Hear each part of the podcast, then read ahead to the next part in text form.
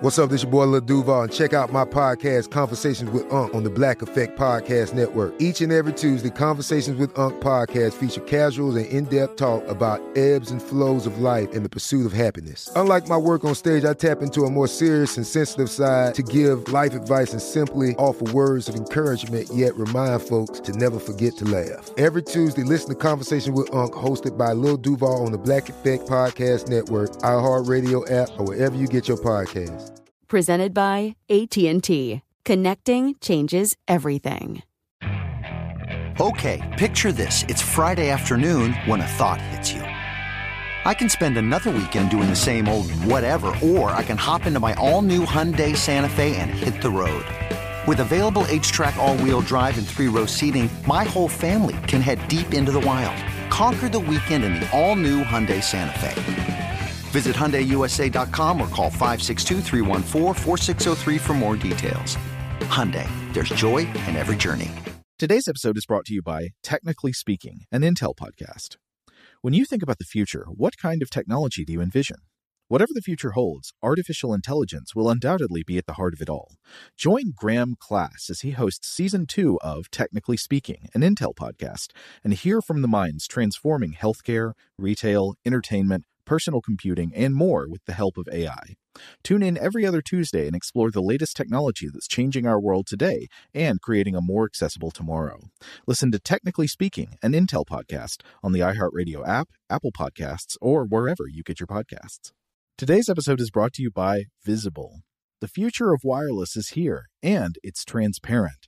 Switch to Visible, the wireless company that makes wireless visible. Get a one line plan with unlimited 5G data powered by Verizon, just $25 a month, every month, taxes and fees included. No hidden fees, no surprises, no, really. What are you waiting for? Get with the times and switch to Visible at visible.com. Monthly rate on the Visible plan for data management practices and additional terms, visit visible.com.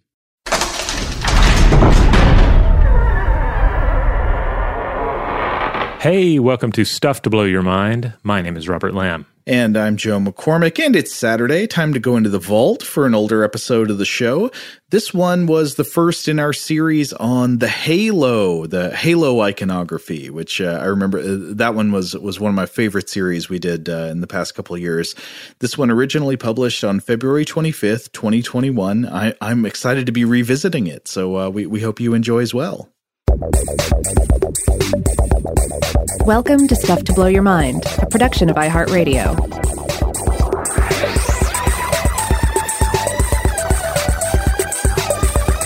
Hey, welcome to Stuff to Blow Your Mind. My name is Robert Lamb. And I'm Joe McCormick. And today I wanted to start off with a kind of thought experiment that I think we've actually used on the show before, but we'll use it again because I think it is useful. It's it's the Martian archaeologist thought ah, experiment. Yes. Uh, and uh, so uh, imagine an exoarchaeologist from another planet is coming to study the physical remains of human civilizations long after humanity is gone. Who knows what we did? We we screwed up somehow and there, there are none of us around here anymore but the physical remains of our cities and, and institutions are still hanging about the earth. I've seen and, enough episodes of outer limits to, to, to make a few guesses as to how it could have happened. Right yeah. Uh, the, the neutron bombs of the facebook wars they did the job or hey, maybe maybe there's a better option. Maybe we uh, we warped ourselves into the seventeenth dimension and escaped this world. You know, not a bad end. So this alien archaeologist is trying to understand lost cultures of humankind through the works of art that they created and preserved. And at some point, she ends up uh, browsing museums. Maybe she's walking through the Louvre and looking at the paintings that were, you know, were once housed and revered here.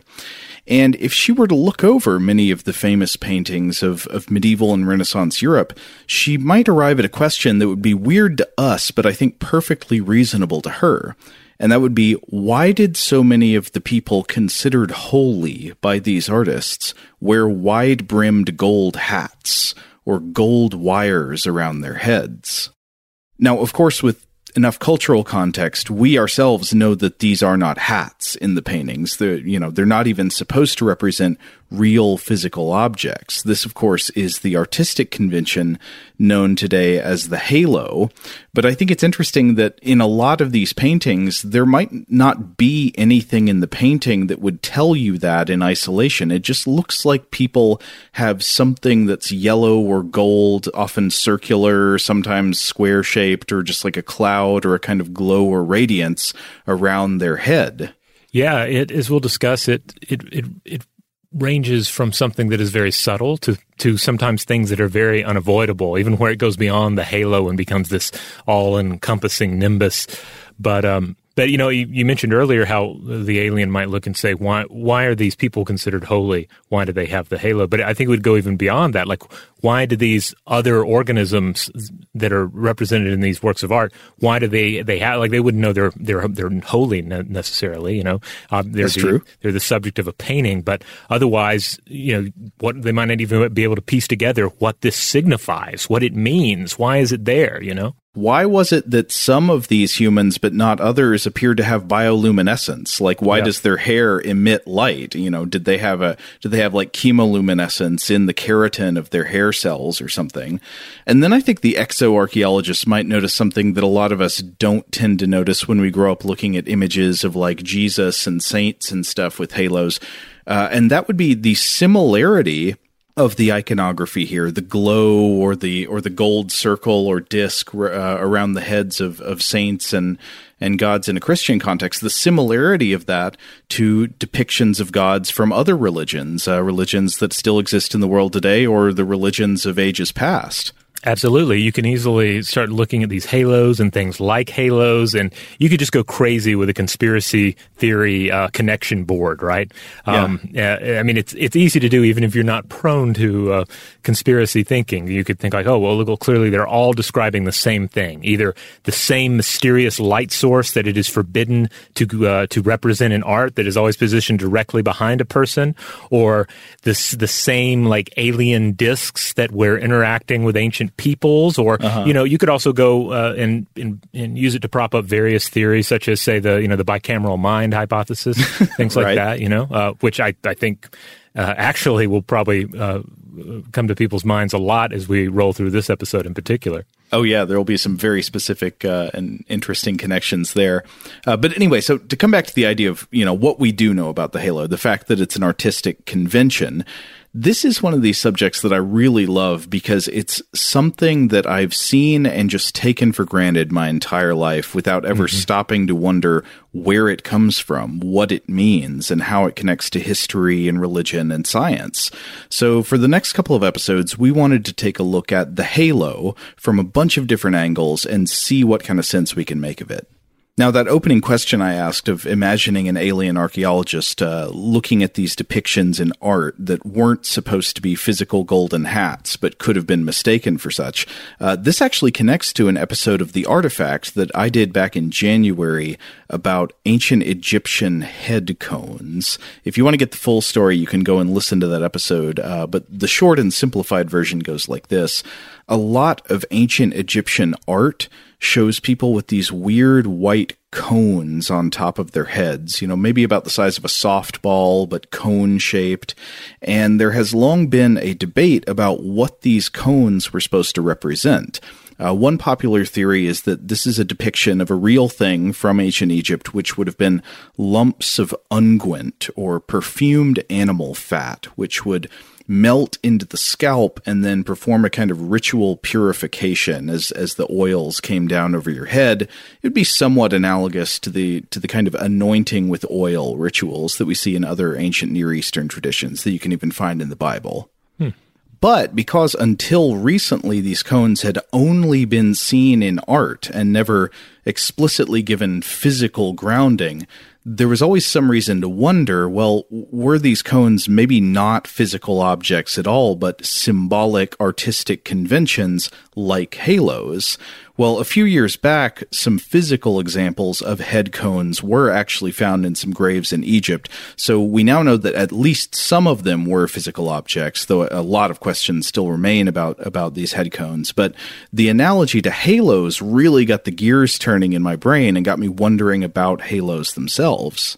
Yeah, it's it's ultimately a fascinating subject. Again, I'm in the same boat. Like I grew up seeing all these images of halos to the point where halos didn't even feel suitably weird or even majestic. Uh, and I think part of that is the part of that comes from uh, angel costumes and cartoon depictions of angel costumes, where even someone like uh, Tom and Jerry will have some sort of a halo above their head made out of maybe like foiled cardboard, and it is mm-hmm. visibly held in place by some sort of wire that goes down to the, the, the back of their neck. You know what I'm talking about? Oh, exactly. Yeah. The domestication of this imagery really kind of takes the awe inspiring element out of it yeah, it ends up making it look kind of stupid, you know. uh-huh. um, and um, and and I I think you also see some of that in the actual tradition of the halo, with it sort of eventually falling out of favor, except in places where it was really firmly established. Um, but uh, but of course, like we said already, you'll see so many different versions of the halo, even in um, you know Western art depicting Christian saints and important holy individuals. Uh, the one that I ran across that I really liked was uh, Caravaggio's The Madonna di Loreto, um, or at least a detail from that. Um, and it's such a faint halo. You could easily you could easily miss it, perhaps. Uh, but it but it also really stands out at you because it uh, the, the lines in it run counter to the vertical lines behind her. Yeah, and I like that in Caravaggio's art because the it suggests that in a way holiness is something that is subtle to the human imagination. Maybe mm-hmm. it would mm-hmm. be obvious to the heavens, but you know, here on earth it's just the faintest glimmer of a circle. Yeah, you yeah. have to look for it. Yeah, um, you know, um, R. Scott Bakker in some of his uh, his fantasy books, they're particularly magical individuals who occasionally develop halos around the palms of their hands. And it's not visible all the time, but just at certain moments by certain people. Uh, and I feel like that kind of captured some of the energy that you see in, in illustrations such as this. Um, but, but other times you see realizations of the halo in art that are just they look very much like some sort of a physical ring or a physical disc like they have one of the the golden uh, records that we send into space situated mm-hmm. either right above their head or directly behind it yeah, I've read that this I think was especially common among like Florentine artists of the Renaissance who would start depicting the halo almost as if it was a, a disc in three dimensional space that was balanced on the back of the head. Yeah, uh, one of my favorite saints from art uh, was the subject of some paintings that I saw at the Louvre. It, it's this guy named Peter of Verona, who is usually mm-hmm. shown with a machete sticking out of his head. Oh, he yeah. sure is, with blood and everything. Yeah, blood. And uh, I feel like the, these paintings of Peter of Verona should be the new uh, "This is fine" meme, uh, because he really looks like, uh, you know, uh, we're making it work. Um, P- Peter was a 13th century uh, inquisitor, I think. He was some kind of heresy hunter. I think he preached against the Cathars. Mm-hmm. And the story goes that the Cathars hired an assassin to kill him, and then he got hit in the head with a blade of some kind, like the, this guy brained him with an axe. And then the, I think according to the story, he wrote out the Apostles' Creed or part of the Apostles' Creed in his own blood as he was dying. He also, in both of these, has uh, the images that you shared with me. He also has a blade piercing his heart. Uh, it looks like he was front stabbed in one of them and back stabbed in the other depiction. Yeah. So he, I mean, ultimately, the jump between this and full blown Clive Barker Cenobite is not that far. oh you know? man, yes, he's very close to a Cenobite, the machete head Cenobite. Mm-hmm. Serene face and all. I mean, really, yeah. The, the, sign between, I mean, there's there's probably a direct line to be made between his vision of the Cenobites and the depictions of saints suffering, but yet not suffering unholy tortures. Uh, what's medieval Latin for save your tears? It's a waste of good suffering. I don't know. I don't have that one. okay, uh, an, an, easy recall for it for me. Yeah, here, Joe. But the funny thing is about with Peter, in, so in both of these, he's got like a machete or a butcher knife stuck in the, just in his head, like you know, like the lightning bolt or the arrow uh, party gag headset, mm-hmm. uh, just sticking out at the top of his head, and you're you're so fixated on the weapon, you don't even notice that he's got a faint circle around his head or behind it.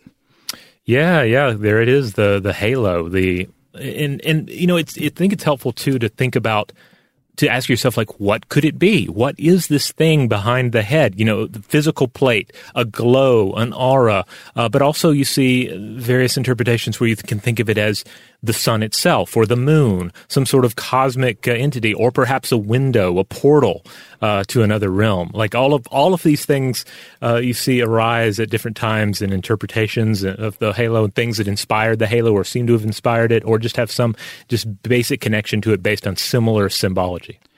Yeah, uh, since there's so many variations on the halo and the related concept of the aureole, I, I think that it's best to think about the halo not as something that has like strict criteria for what counts as a halo, but more a, a collection of family resemblances, kind of like the mm-hmm. definition of a game in the Wittgensteinian sense. Yes. Um, you know, it's just like there are a lot of things that you can tell they're all related in some way, but there's no set of criteria that all of them meet.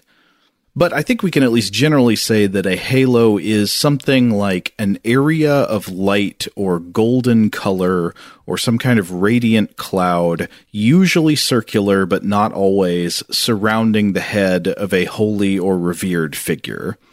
Uh, it's also sometimes called a nimbus. I think we've mentioned that already, but it is related to and with significant overlap on the concept of an aureole, which is a glow or area of brightness that surrounds a person, especially their head. So I think there's some looseness with the language here, but as best I can tell, a halo usually refers to the disk or ring or light around the head specifically, and the aureole would include halos, but would would also include something like the full body being surrounded by a glow or a golden shine or or fire. Yeah, and that's A U R E O L E, aureole, not yeah. Oreo. Though in an artistic depiction, you could have an Oreo aureole. Uh, it's entirely possible. It's the right shape. Oh, you certainly could. Oh, have you ever noticed that sometimes products in uh, in TV commercials and in advertisements are given a kind of aureole, like a, a box of cereal will be lit as if there's a light bulb right behind it, so there's a glow yeah. emanating from all the sides. Yeah, yeah. I mean, that, that's one of the reasons I, I, started thinking about you know what, what are some of these uh, these these paintings we see in these images where it looks like there is a light behind the head. You know, mm-hmm. you can easily imagine panning to one side and there is a tripod back there, and there's the photographer's light. You know, and then ultimately right. that's what we we do to to backlit things today. Um, but yeah, you do see you see things that are like halos and sometimes things that are very much like halos in modern photography. And a lot of it is just by virtue of that sort of positioning we're talking about. Either a light position behind the individual just by happenstance because the light's got to go somewhere, or it's some sort of pre existing symbol or decoration. And uh, I want to draw a specific example here that I, I've I've been kind of obsessed with the last uh, couple of months. Um, in fact, since the since the the, the, the most recent presidential election, um, you will see photographs of the U.S. president or presidential candidates, president elect, etc., in which the presidential seal is positioned directly behind the individual's head, sometimes in sharper focus, but other times blurred a bit just by virtue of being behind them, in a way that looks a lot like halo iconography. Oh yeah, so I, I did not know about this before you brought it up, but now that you have mentioned it, or, or since I read that you were writing about this, I, I, I was seeing it all over the place. Yeah, so you can see George W. Bush with a halo, Barack Obama with a halo. Uh, it just seems like there's often enough a big circular seal behind their head when they're getting photographed that these things just naturally happen. Yeah, yeah. I mean, it's be, because you generally have a backdrop back there, and then uh-huh. that's where the presidential seal is, and the presidential seal is circular. Um, and yeah, it ends up looking like a halo. And I, I was thinking about this. I'm like, well, this is interesting but I, am sure some people do not like it. Oh, and sure, sure enough, sure enough, I found a wonderful Associated Press blog post about it from 2015, and this was from Paul Colford, the AP's former vice president of media relations, and he points out that the so-called Halo issue has been around for a while, and that no matter who happens to be president at a given time, people complain about it. Uh, you know, it, it, it because you, they can make the charge like, "What are you doing? You're taking pictures of this president who I don't like." Mm-hmm. and you're making them look like they are anointed by God. Uh, like clearly you have an agenda here in the way that the presidential seal is positioned behind their skull. Well, I I would say whether I like the president or not. I, if somebody, if I thought the photographer was doing that on purpose, I wouldn't like it. I mean, I you know, Right, right, yes. But knowing a bit about photography and perspective, I can actually see why this might be something that's difficult to avoid. Yeah, Colford drives home that it's never the intention uh, of a photographer to give the president a holy glow. But and according to J. David Ake, AP Washington's then assistant chief of, of uh, the Bureau for Photography, quote, the out of focus presidential seal is simply a tool to celebrate to separate the subject from the background so he is not speaking in a sea of black.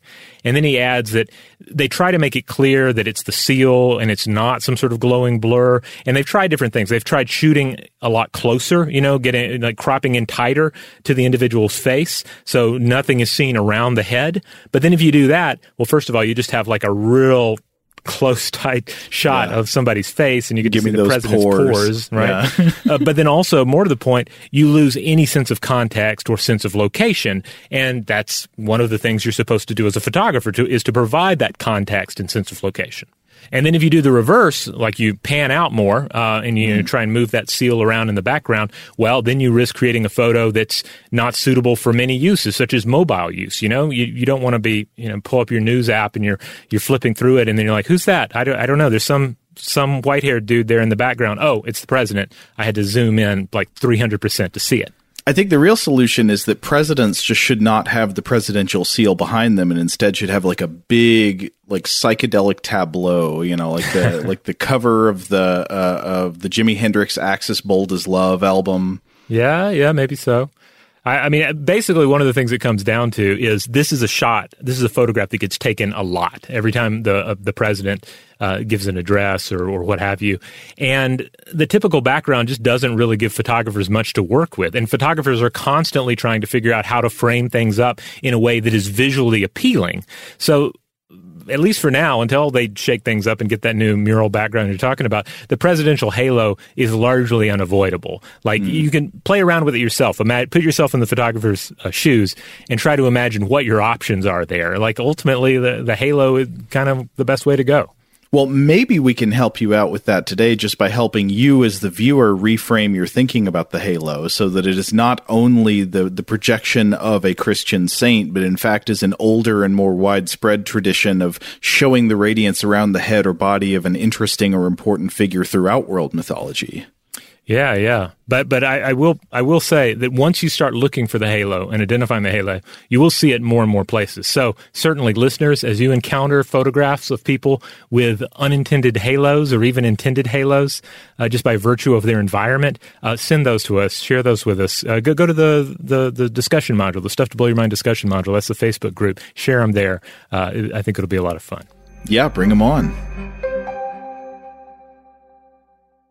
Shout out to Astepro for sponsoring this episode and providing us with free samples. Rob, as the uh, the local host with allergies here, they sent you some of their nasal spray to treat your allergies. What was your experience like? Yeah, that's right. I always wrestle with the pollen a bit when it rolls in during the spring. So they sent me the little uh, nasal spray. I tried out the product, and yeah, it sure did help me get on top of my symptoms for the day.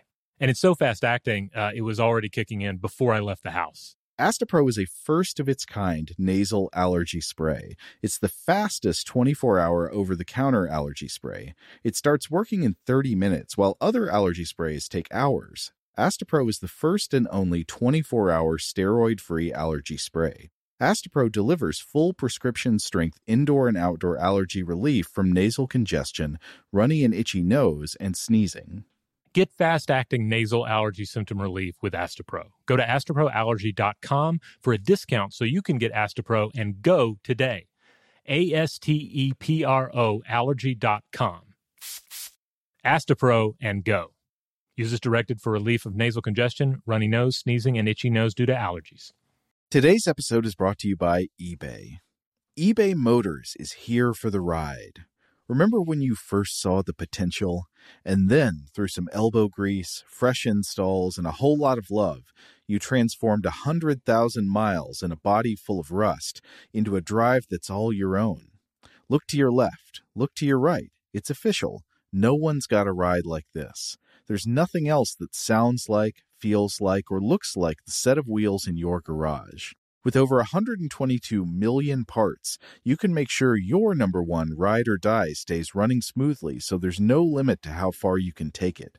Brake kits, turbochargers, engines, exhaust kits, roof racks, LED headlights, bumpers, whatever your baby needs, eBay Motors has it. And with eBay Guaranteed Fit, it's guaranteed to fit your ride the first time, every time, or your money back. Plus, at these prices, well, you're burning rubber, not cash. Keep your ride or die alive at ebaymotors.com. Eligible items only, exclusions apply. Today's episode is brought to you by Technically Speaking, an Intel podcast. When you think about the future, what kind of technology do you envision? Whatever the future holds, artificial intelligence will undoubtedly be at the heart of it all. Join Graham Class as he hosts season two of Technically Speaking, an Intel podcast from Ruby Studio in partnership with Intel. Explore the future of technology that's rapidly evolving our world today with the help of AI. There's still so much work and research needed to fully understand the power and potential of AI, and Intel is at the forefront of implementing AI in revolutionary technology that's changing the world we live in for the better. In each episode, Graham interviews the minds transforming medicine and healthcare, retail, entertainment, personal computing, and more while pioneering new uses for AI in these spaces. Tune in every other Tuesday and explore the latest technology that's changing our world today and creating a more accessible tomorrow. Listen to Technically Speaking, an Intel podcast on the iHeartRadio app, Apple Podcasts, or wherever you get your podcasts. Today's episode is brought to you by Visible. If you haven't heard of Visible, now you have. They're the wireless carrier that's making wireless visible. It's in the name. Get a one line plan with unlimited 5G data powered by Verizon, just $25 a month, every month, taxes and fees included. Having a one line plan means you only need you to save. No estranged roommates, exes, cousins twice removed, or AI powered humanoid robots needed. And because $25 a month really means $25 a month, you can call, text, stream, whatever, as much as you want without worrying about getting dinged at the end of the month. No hidden fees, no surprises. No, really. It's like the old saying goes you can't judge a book by its cover, but you can judge a company by its name. So spread the word. Tell all your friends there's a wireless company out there with transparency in their name, and they're called Visible. Start saving on wireless today at visible.com. Monthly rate on the Visible plan for data management practices and additional terms, visit visible.com. Now, one thing we've already touched on is that not all halos or aureoles are circular in nature, but an awful lot of them are. Uh, there, there's a reason that you could mistake a lot of halos in paintings for being, you know, disc-shaped gold hats. So, uh, so maybe we should probe the, the circular element here for a minute. Yeah, yeah. The halo in its, its most traditional form is, of course, going to be a, either a pair of concentric circles. It's going to be, or it's going to be a disc, or it's just going to be a circle or a hoop of some sort. Um, and you know, part of this is we've always been fascinated by circles because the circle is the shape of the sun, it's the shape of the moon, it's the shape of the pupil in our eyeballs. You know, it's just an irresistible uh, it's it's a line that goes on forever. I mean, you can you can go on and on. Like the circle is fascinating in the same way that the triangle and the square are fascinating. We'll never stop, um, uh, you know, finding wonder in these shapes. Yeah, and the fact that there are no perfect circles in nature, but so much of the physical and biological world ends up imperfectly approximating circles and spheres.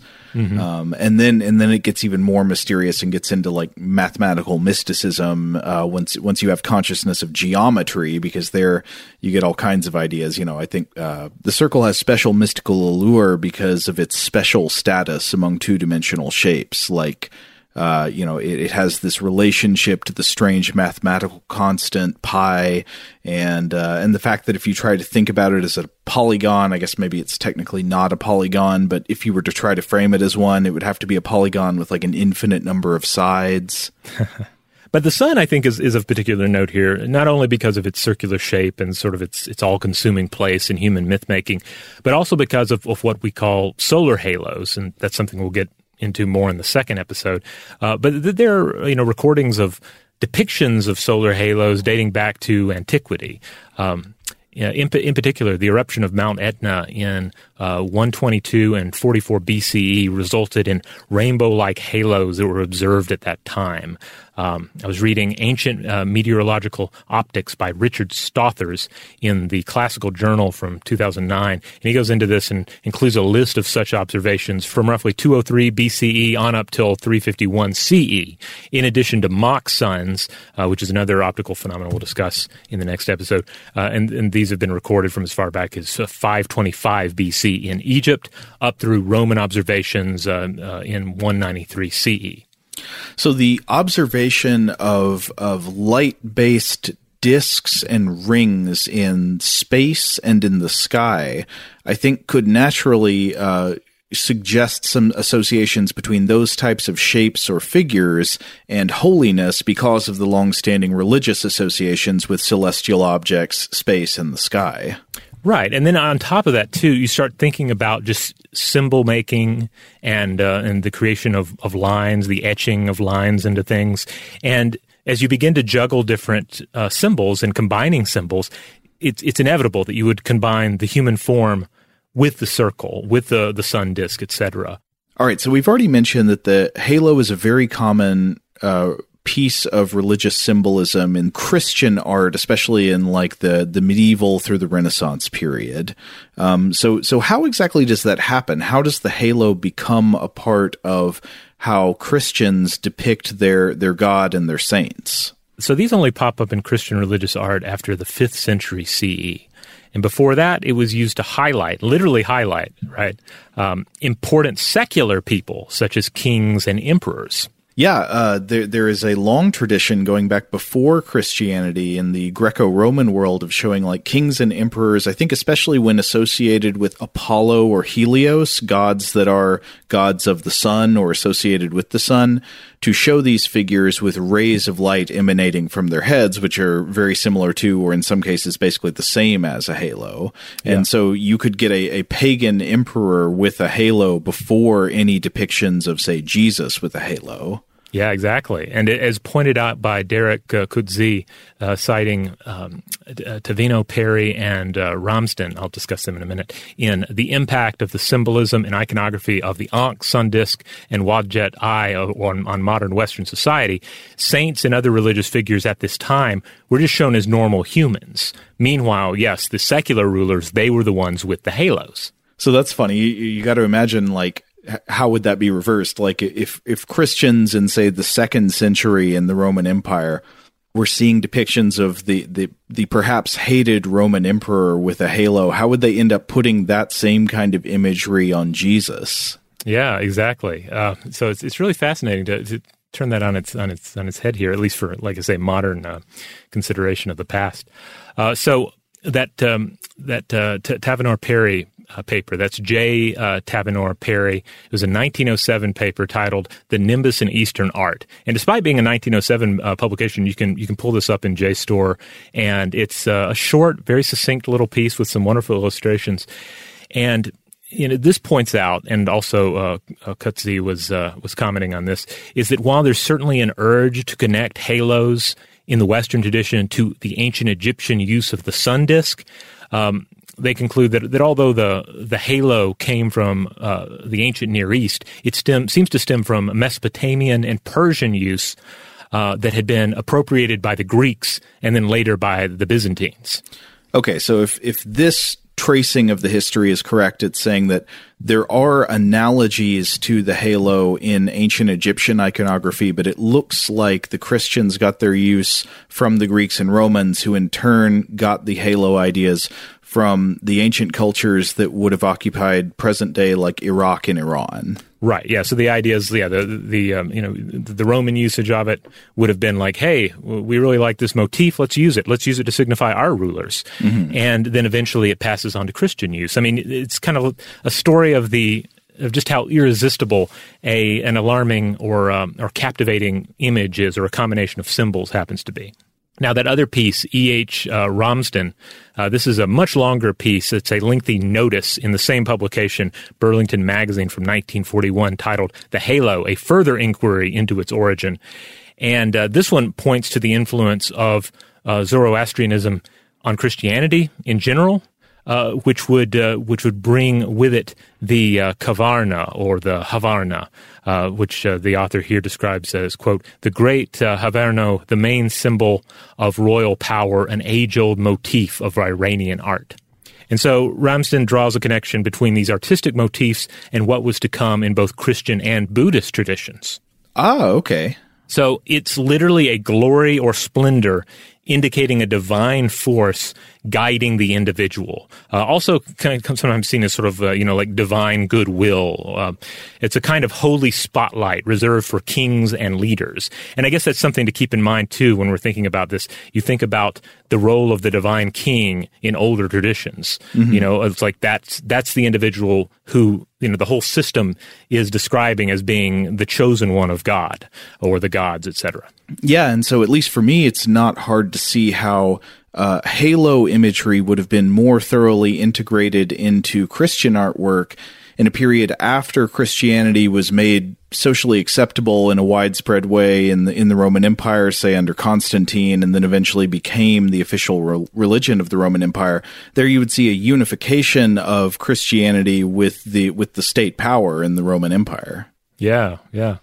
Um, so it, it's interesting to think about what the the halo does and especially in later art about how it it, it signifies that the individual you're looking at is indeed holy um, and uh, it, it's it's weird when you look at the at the, the quality of the art, or I guess uh, maybe not the quality of the art, but the, the changing detail of the art, the changing lifelike qualities of the art over time. Because it would it would seem to me, as as someone who's not an expert in these things, that once you get into the age of uh, Caravaggio, you know, you don't need the halo to to show you know divine suffering in an individual individual. You don't need that halo to realize that the individual in the painting is divine. Like there are all these other tools all these other levers you can pull pull to make it so. Um, and and yet they're they're still there. Mm-hmm. um, I was reading this this wonderful piece, uh, very well written by uh, Amelia Arenas, uh, titled "Sex, Violence, and Faith: The Art of uh, Caravaggio," and they point out that the halo, along with other symbolic inclusions, were often the only way to recognize any given individual in a painting before Car- Caravaggio and the the, the traditions before him uh, that this was a particular saint, etc. They'd be like, oh, well, there's the halo, or there's the, uh, you know, they're holding, um, uh, you know, a particular object or some sort of a grisly uh, sign of their passing, that sort of thing. Right, because the Saints wouldn't have been somebody, you know, it wasn't like they had People magazine where you know what the famous figures looked like. You know, there, there were no photographs and you probably never would have seen these people. So there wasn't like one way that a figure looked. You would have to use cues in the painting itself to identify who they were or to identify which of the figures in the painting was the person. Right, and uh, they the, the Arenas writes that in the the older tradition, you know, a lot of these people with the halos or other symbols, they were basically interchangeable looking because they just looked like other rich people of the time. Yeah. And then by the time Caravaggio is coming along, he's making them look more and more like like actual people. And this is interesting too, though, because you you know you you hear about the sort of behind the scenes stuff on various famous paintings, and you learn that oh well, this person that's portraying Jesus or whoever that was just some strapping lad from in somewhere around town that mm-hmm. came in to pose for some paintings. Right. Uh, so they're still you know not actual depictions of of you know are supposed to you know be actual depictions of the person you know it's not a snapshot of uh, of an historic jesus or anything uh, but it's somebody that's put there and then you add these other things, these other symbols uh, that allow you to um, uh, to gain something from it. And I think that gets to into the role, the like the longstanding role of religious art that you see not only in Christianity but in uh, Hinduism, Buddhism, etc. And that is the use of the the image to convey often complex uh, theological ideas mm-hmm. that um, you know that, that maybe even be difficult to explain with language. Things such as the transfiguration of Christ and uh, uh, the, the, various complex roles and um, and powers of Hindu deities and uh, and uh, and also meditative practices in um, Tibetan Buddhism. Uh, you know, these are all things that are often you know, laboriously baked into the, the, the visual image that you're presented with, even if you're an outsider, you don't necessarily pick up on all of these things. I think a lot of times one thing that religious painting tends to do is to inject a kind of visceral passion into stories that are actually told just in, in pure linguistic terms in a kind of spare way. Mm-hmm. Like reading the text of the crucifixion narrative in the Gospel of Mark is going to ask you to sort of do a lot of work of like reading, you know, uh, passionate imagery into it. It's actually a rather lean narrative, but you can do a painting of it that's just mm-hmm. full of pathos and anguish and uh, and and showing the full suffering that the artist wanted to to depict. Yeah, absolutely. Now, I guess it's time to get into some interesting examples of other religious and artistic traditions around the world uh, that show something that might be considered analogous to the halo or aureole outside of the Christian artistic tradition. Um, one of the oldest analogs to the image of the halo that, that I came across might be something that is found in ancient Mesopotamian mythology. So I want to start off with a, a specific example from the many stories of Gilgamesh. Now, in the, the Gilgamesh narratives, there is a recurring theme where Gilgamesh and his uh, his friend or his servant Enkidu have to travel to the dreaded cedar forest to slay a monstrous giant called Huwawa or Humbaba who is the terrifying guardian of the woods, whose roar is as a flood, whose mouth is fire, and whose breath is death itself. One version of the story I was looking at included a line that was something like, uh, Huwawa, like a man eating lion, he does not wipe the blood from his slaver. now, in that. some some uh, uh, interpretations of this, uh, right, Enkidu is kind of a beast man himself, right? Yes, I think so. Now, uh, I'm not an expert in this. I think in the actual Epic of Gilgamesh, which is a later sort of uh, built out version of this recurring motif, he, is. I he's don't know. a wild man, at least, if not a beast man. Oh, yeah. He's on the, the locusts and honey diet. but anyway, there, there are tons of different versions of this story from ancient Mesopotamian poetry and mythology where Gilgamesh or Gilgamesh and Enkidu have to go kill this monster in the cedar forest and in many versions of the story found in different ancient texts, Huwawa or Humbaba is said to be surrounded by seven layers of something. Sometimes this something is interpreted as uh, more straightforwardly a type of cloak or armor that protects him. So he's got seven layers of armor, seven cloaks.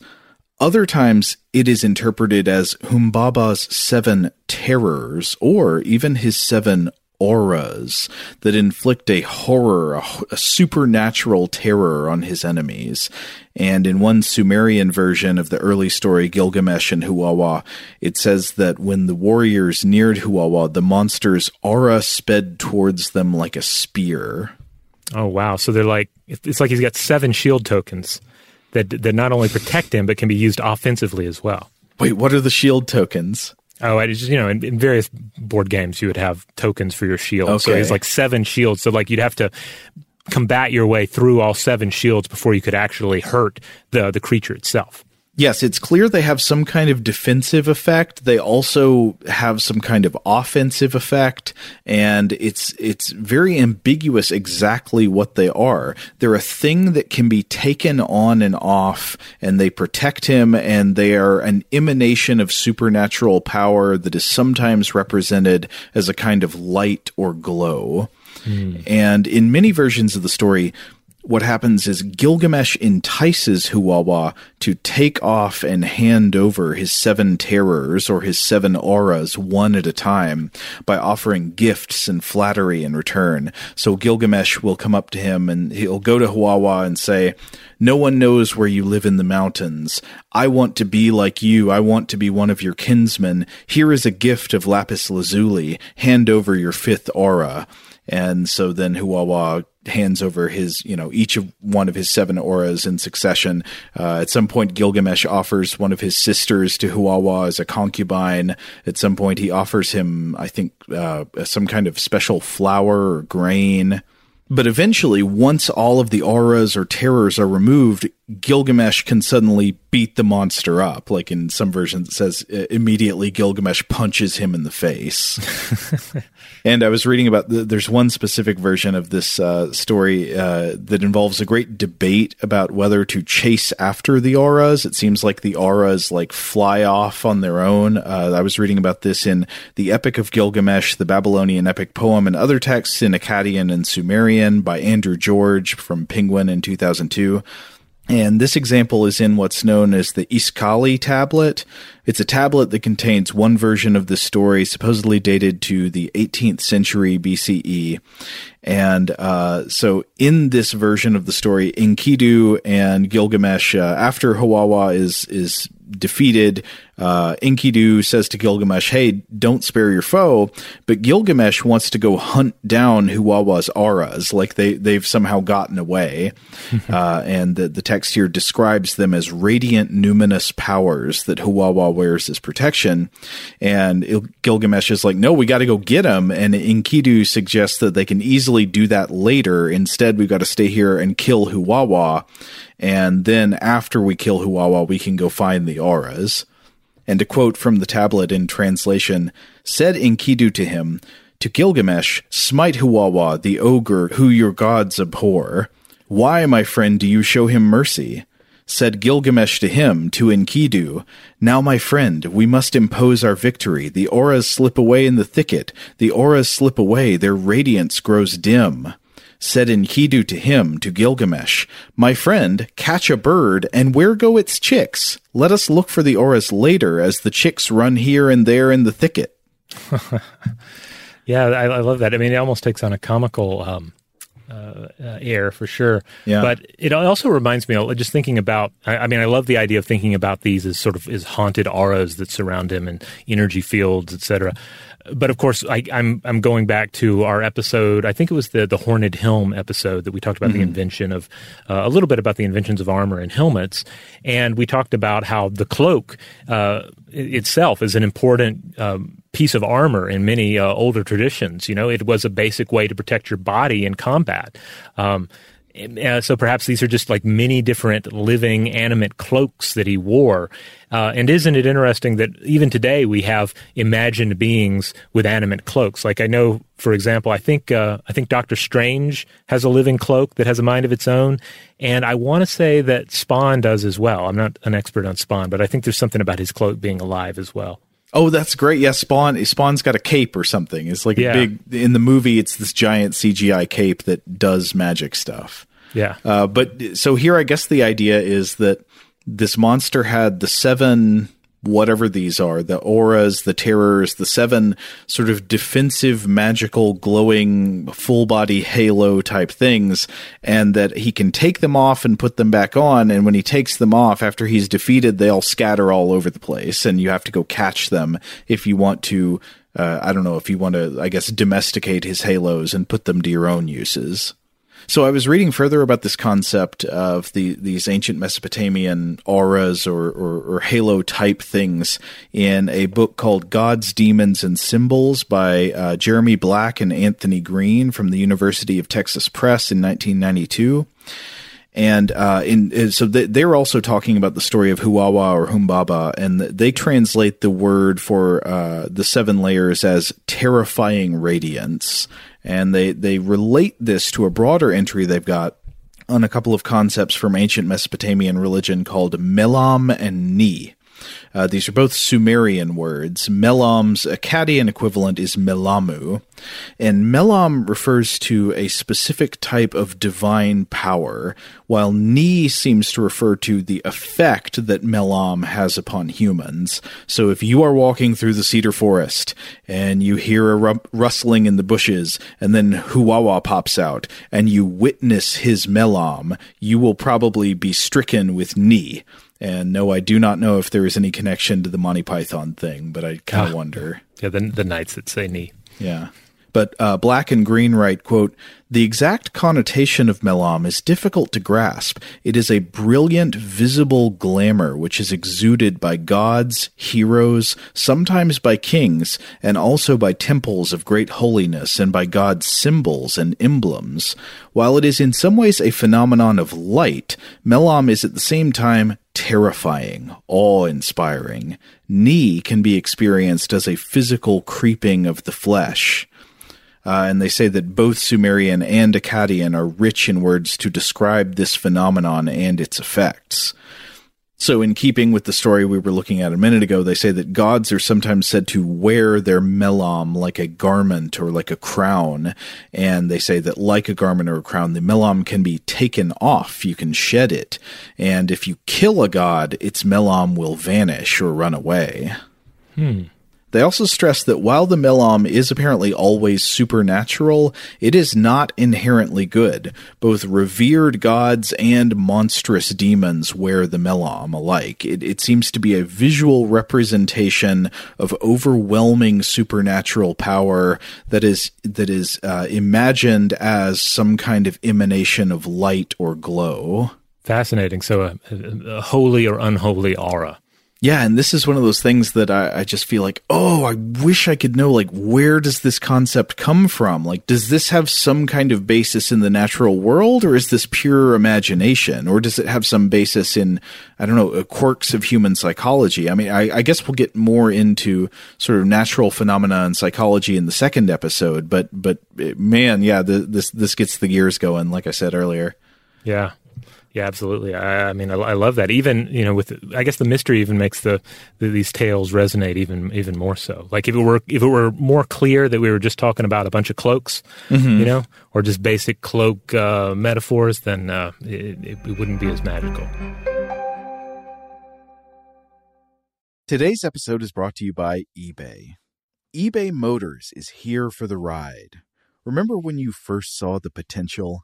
And then, through some elbow grease, fresh installs, and a whole lot of love, you transformed a 100,000 miles and a body full of rust into a drive that's all your own.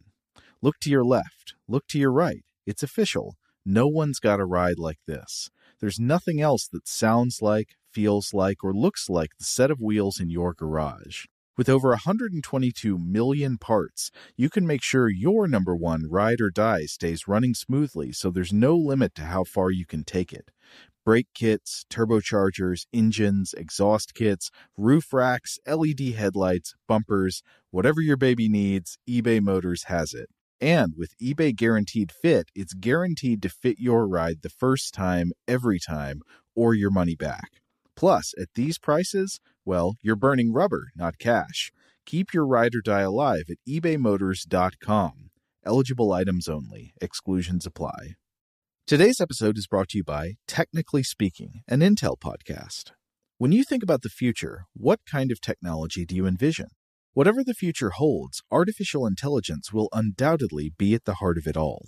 Join Graham Class as he hosts season two of Technically Speaking, an Intel podcast from Ruby Studio in partnership with Intel. Explore the future of technology that's rapidly evolving our world today with the help of AI. There's still so much work and research needed to fully understand the power and potential of AI, and Intel is at the forefront of implementing AI in revolutionary technology that's changing the world we live in for the better. In each episode, Graham interviews the minds transforming medicine and healthcare, retail, entertainment, personal computing, and more while pioneering new uses for AI in these spaces. Tune in every other Tuesday and explore the latest technology that's changing our world today and creating a more accessible tomorrow. Listen to Technically Speaking, an Intel podcast on the iHeartRadio app, Apple Podcasts, or wherever you get your podcasts. Today's episode is brought to you by Visible. If you haven't heard of Visible, now you have. They're the wireless carrier that's making wireless visible. It's in the name. Get a one line plan with unlimited 5G data powered by Verizon, just $25 a month, every month, taxes and fees included. Having a one line plan means you only need you to save. No estranged roommates, exes, cousins twice removed, or AI powered humanoid robots needed. And because $25 a month really means $25 a month, you can call, text, stream, whatever, as much as you want without worrying about getting dinged at the end of the month. No hidden fees, no surprises. No, really. It's like the old saying goes you can't judge a book by its cover, but you can judge a company by its name. So spread the word.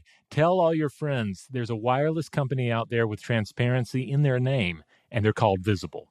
Start saving on wireless today at visible.com. Monthly rate on the Visible plan for data management practices and additional terms, visit visible.com. Okay, picture this. It's Friday afternoon when a thought hits you.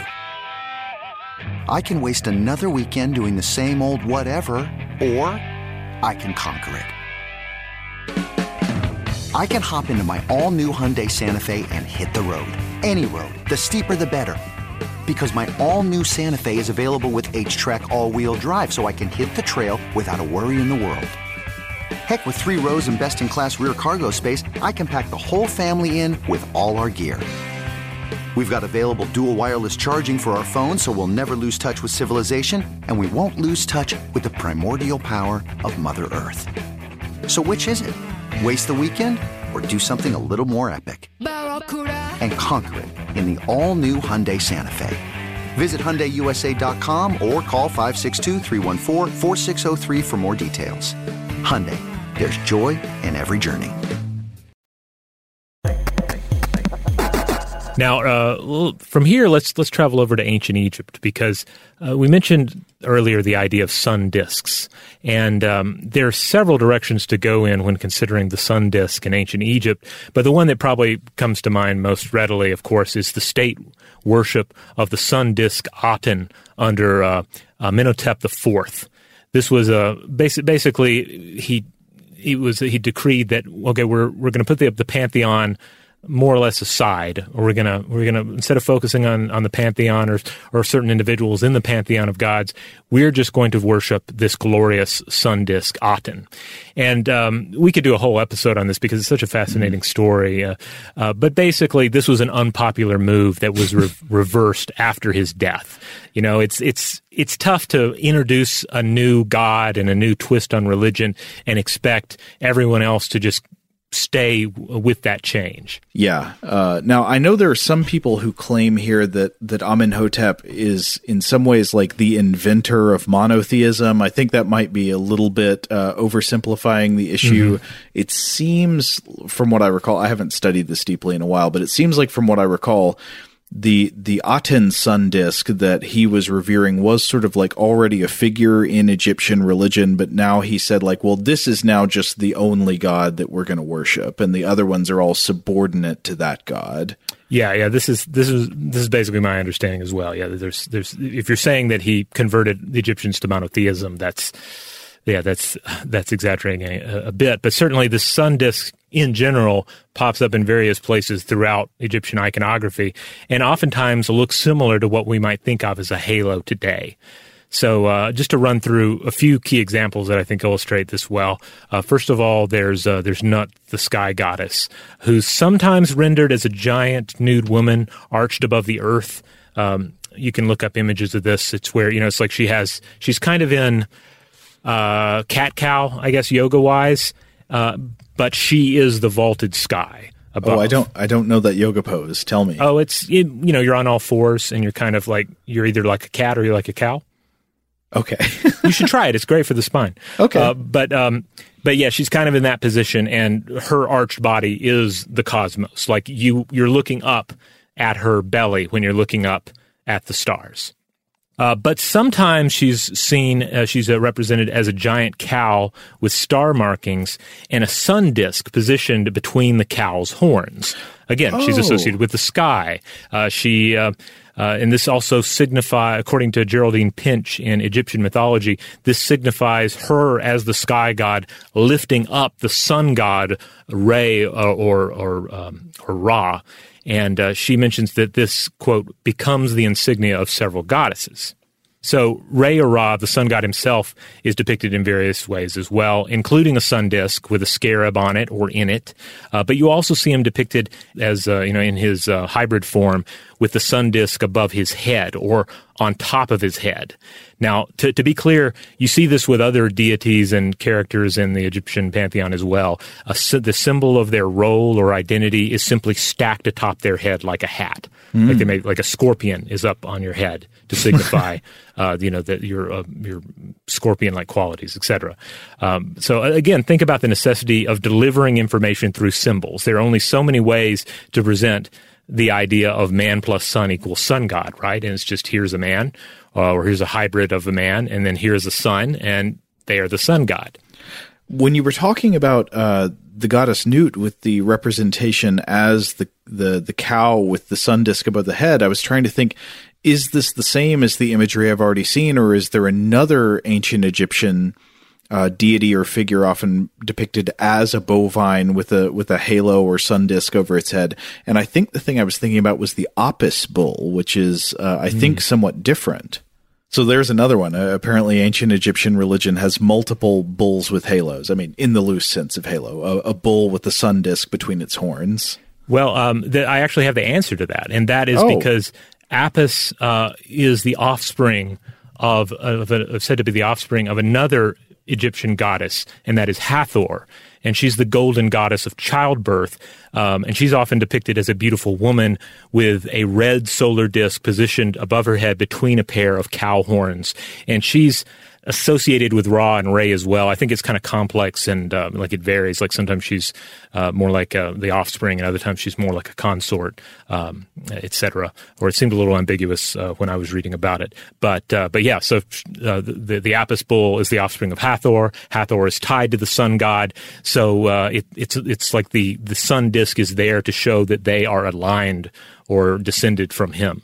Now, if the scholars that you were looking at earlier, uh, if their theory about the history of the halo iconography that led to Christian religion is true, even though it would sort of make sense to look at the Apis bull or any of these gods you've been talking about with a sun disk over their head and say, ah, that inspired the, the Christian halo symbol, it seems like at least they were arguing that's not the case, which if they're correct about that, that would just make it seem like almost a case of cultural convergent evolution, right? Something that just yeah. so naturally comes to mind that multiple different cultures have produced very similar imagery. Yeah. Now, I mean, part of it could be I just haven't come across and read an argument uh, to the contrary. But mm-hmm. yeah, it seems like it's just a situation of different peoples playing with some of the same symbols and doing the obvious things with those symbols. Because while it, it might seem like this would be a great connection, like it seems like you could put um, Hathor on your conspiracy board and then put um, the Archangel Michael on your on your conspiracy board and just draw a line between the 2 mm-hmm. It does not seem as if there's actually a line to be drawn there, uh, you know, in the actual spread of symbolism and uh, you know artistic motifs. It might actually go back more to Humbaba or Huwawa, right? Yeah. With the or just generally the the Mesopotamian concept. Uh, but I've got another one, another one from the pre-Christian ancient world with some interesting uh, similarities to halo iconography, and this would be the Achaean halo. Could mm. you hmm. believe that there is something like a halo in the Iliad? This this got me by surprise as well. Yeah yeah, I, guess a lot of people have read this and not necessarily noticed the similarities. Again, you know, th- there are always going to be some differences, but the similarities are interesting. Um, so there's one passage in Book 18 of the Iliad that that strikes me as very, very, pretty darn Halo-ish. Uh, so it comes in Book 18 of the Iliad. The context is that the great Achaean warrior Achilles he learns that his beloved companion Patroclus has been killed in battle by the Trojan hero Hector. And the exact relationship between Achilles and Patroclus has been the subject of enormous debate over the centuries. At the very least, they are supposed to be the closest of friends. Uh, you know, they're brothers in arms, they're confidants. Some scholars also believe there's an implication that they're lovers. Uh, that's not stated explicitly, but some really think it's sort of there subtly in the text. Whatever the exact nature of their relationship, they they care very deeply for one another. And Patroclus Patroclus is killed in battle, and when Achilles learns that Patroclus has died, he almost literally goes insane with grief. And then that grief turns into rage and a thirst for vengeance. And the Trojans and the Achaeans are in the middle of fighting to claim Patroclus's body from the battlefield.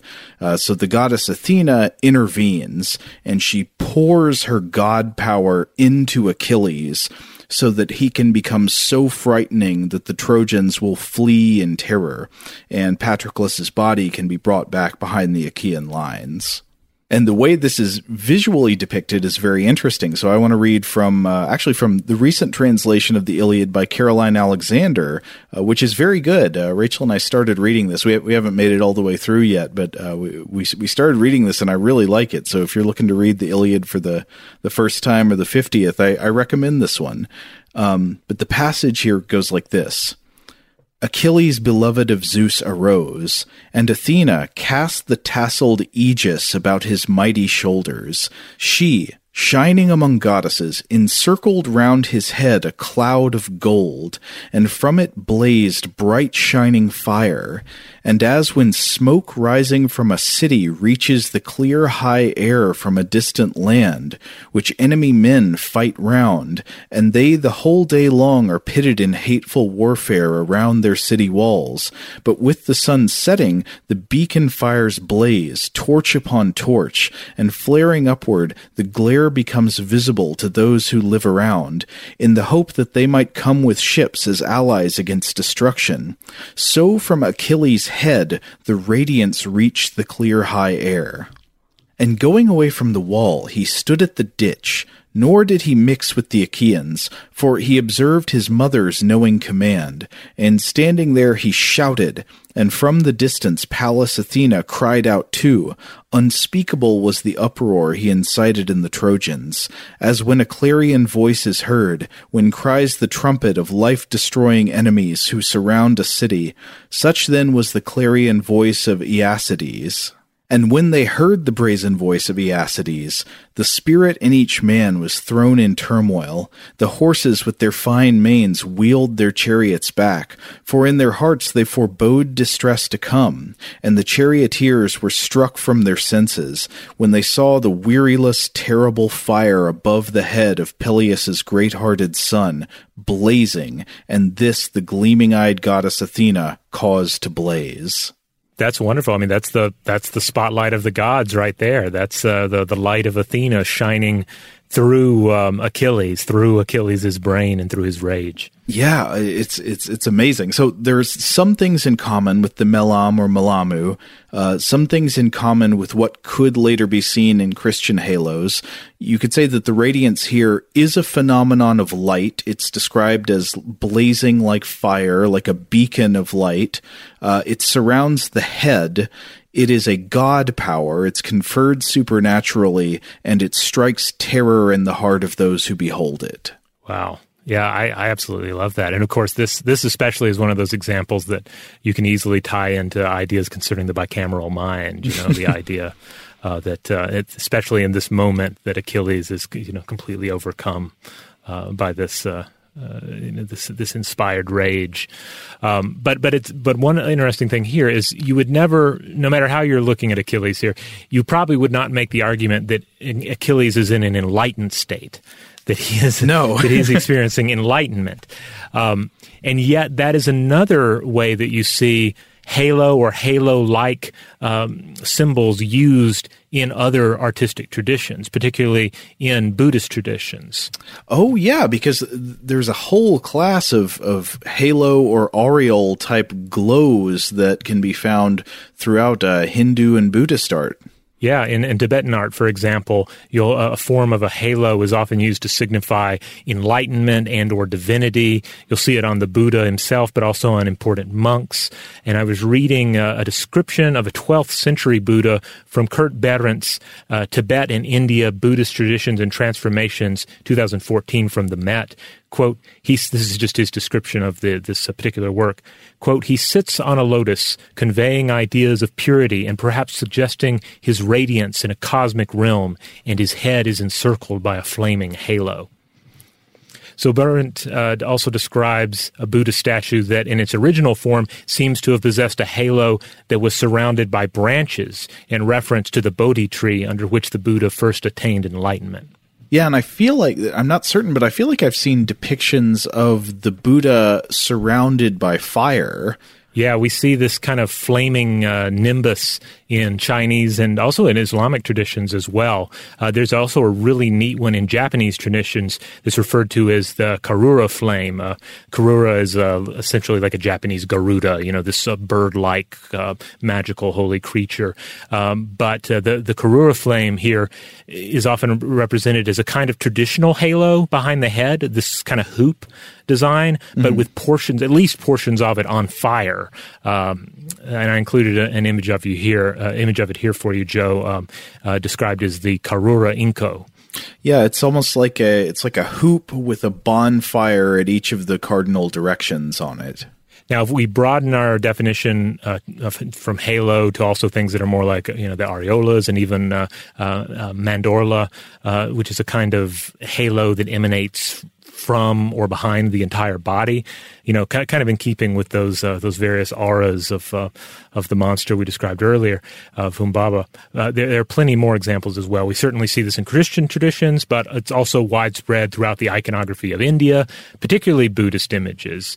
And in Hinduism, statues are often depicted with a um, uh, Prabha Mandala placed above the statue, and particularly the head to indicate hallowed status. And these are often very ornate with animals and decorative designs in them. Uh, sometimes you know they're often crafted of shining metal with red paint, and they're signifying the object or being here as uh, as something that should be venerated. Now, in looking at images of the Prabha Mandala, one thing I really like about them, especially compared to a lot of the uh, the Christian iconography of the halo, which is often very uh, smooth. It's just kind of a radiance, or it's a, a smooth looking, almost gold metal type disc. The Prabha Mandala is very textured. It's very busy. There's a lot of stuff happening in it. You you almost get more of the sense of the the, the complexity and the, the, the almost like uh, I don't know like teeming ant like radiance of uh, of the complexity of the real world. Now, another very, I think, a, a pretty famous rendition of the Prabha Mandala that a lot of you've probably seen is uh, when you see uh, statues of the dance of Shiva. There's kind of this uh, this flaming hoop that is around Shiva, uh, and it is um, it's it's less it's less intricate as this. Like it's not a big solid thing. It is mm-hmm. more of a hoop, uh, but that's probably one that a lot of you've seen before. And I, I believe this is typically referred to as a as a Nataraja yeah, like a big hoop halo surrounding the entire body with the flames all around. It's almost like I mean, it's um coming back in the other sense. So we've talked about the way that objects in the natural world like the sun might cause you to want to frame an image of a god as something that's emanating light or has its head surrounded by a glowing or, or gleaming uh, disc. But it, it just occurred to me also i mean i wonder in what ways could you could you talk about just the practical necessities of framing the subjects of art uh, as having an influence on on these various traditions of, of halos and aureoles and and Prabha mandalas and things like that? Because often these things do serve as a frame. They're like a visual focusing tool. Yeah certainly. They they it, it tells you where to look at what to focus on I'm looking at a uh, a dance of Shiva within the the Nat- Nataraja that uh, it's got a bunch of snakes. Yeah, yeah. Um, it, it, it, again, it's just so interesting to look at how even within a particular religion or, um, or, or you know regional tradition, over time you'll see so many different takes on it. Like artists have just always had to uh, you know, sort of reinvent, uh, in this case, the halo uh, or something like a halo. You know, what can I do that, that sets it apart, that makes it exciting again, that makes it, uh, uh, you know, convey the, the power, the majesty, the, you know, the rage or whatever it is, the, the, uh, the enlightenment, whatever you're trying to convey through the imagery, how to keep that present. That's well put. Um, which which leads me to Mortal Kombat. Um, there's a it, just in passing, we mentioned fictional characters earlier. There, in the latest rendition, there is a goddess character uh, named Cetrion, and you get to change the way your characters look. And one of the things you can do is you change the various halo-like things emanating around her head. Mm. Um, and uh, yeah, it's, it's actually quite interesting. Like, is it going to be rocks? Is it going to be jewels? Is it going to be something you know nature-like, stick-like, and all? But uh, you know, ultimately, they managed to work a lot of uh, a lot of what we're talking about into that particular character design. Now, in any of those uh, like WWE build a wrestler games, uh, can, can, you build a wrestler with a halo? I bet you could. I don't remember it specifically, but I bet yeah. there was some sort of hokey looking halo that you could put on a, a character. There's probably been somebody who's wrestled in a, uh, you know, a, a goofy angel costume. Now I'm well, you know. Now that I say that, though, I bet there's a luchador that has uh, a halo. There are a lot of uh, luchadors that have, uh, you know, Catholic uh, mm-hmm. imagery tied up in their masks. El Santo so doesn't have a halo, does he? Well, not Santo, but there are others. Like you know, there are other uh, Catholic themed uh, luchadors, and I bet there's one that I'm just not thinking of. That like maybe Místico or somebody has some sort of halo iconography wrapped up in their design. That's homework for next time. Yeah, have to come yeah, back some, and report. yeah, so Lucha fans out there, let me know who I'm forgetting. Okay, well, I think that's got to wrap it up for part one.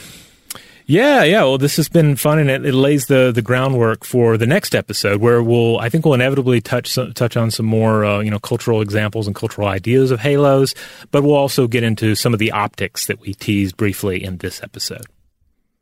And of course, in the meantime, we'd love to hear from everybody. Uh, you know, what are your favorite examples of halo iconography from art history, from archaeological uh, finds, etc., uh, from fiction? You know, are there are there particularly particularly uh, interesting renditions of, of halo imagery that you like? I was always partial to uh, um, what's his name? Uh, yeah, Michael William Kaluta's angel drawings. He would do. Uh, he had some very bizarre looking angel drawings that he created with like flaming halos and halos of eyes and, and the like. So uh, I'm sure there's some other great examples out there. So send them our way. In the meantime, as well, if you would like to listen to other episodes of Stuff to Blow Your Mind, you can find the Stuff to Blow Your Mind feed wherever you get your podcasts. Uh, there you will find core episodes, science and culture on Tuesdays and Thursdays. You'll find listener mails on Mondays. Wednesday, that's the that's the, the day we bust out our short form artifact episodes. And Friday, it's Weird House Cinema. That's right. You got to catch them all. Uh, so, huge thanks, as always, to our excellent audio producer, Seth Nicholas Johnson. If you would like to get in touch with us with feedback on this episode or any other, to suggest a topic for the future, or just to say hello, you can email us at contact at stufftoblowyourmind.com. Stuff to Blow Your Mind is a production of iHeartRadio. For more podcasts from iHeartRadio, visit the iHeartRadio app Apple Podcasts, or wherever you listen to your favorite shows.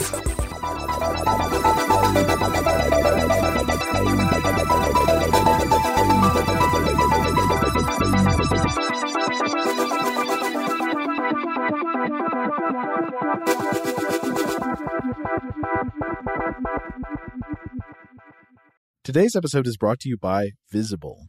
The future of wireless is here, and it's transparent. Switch to Visible, the wireless company that makes wireless visible. Get a one line plan with unlimited 5G data powered by Verizon, just $25 a month, every month, taxes and fees included. No hidden fees, no surprises, no, really. What are you waiting for? Get with the times and switch to Visible at visible.com. Monthly rate on the Visible plan for data management practices and additional terms, visit visible.com.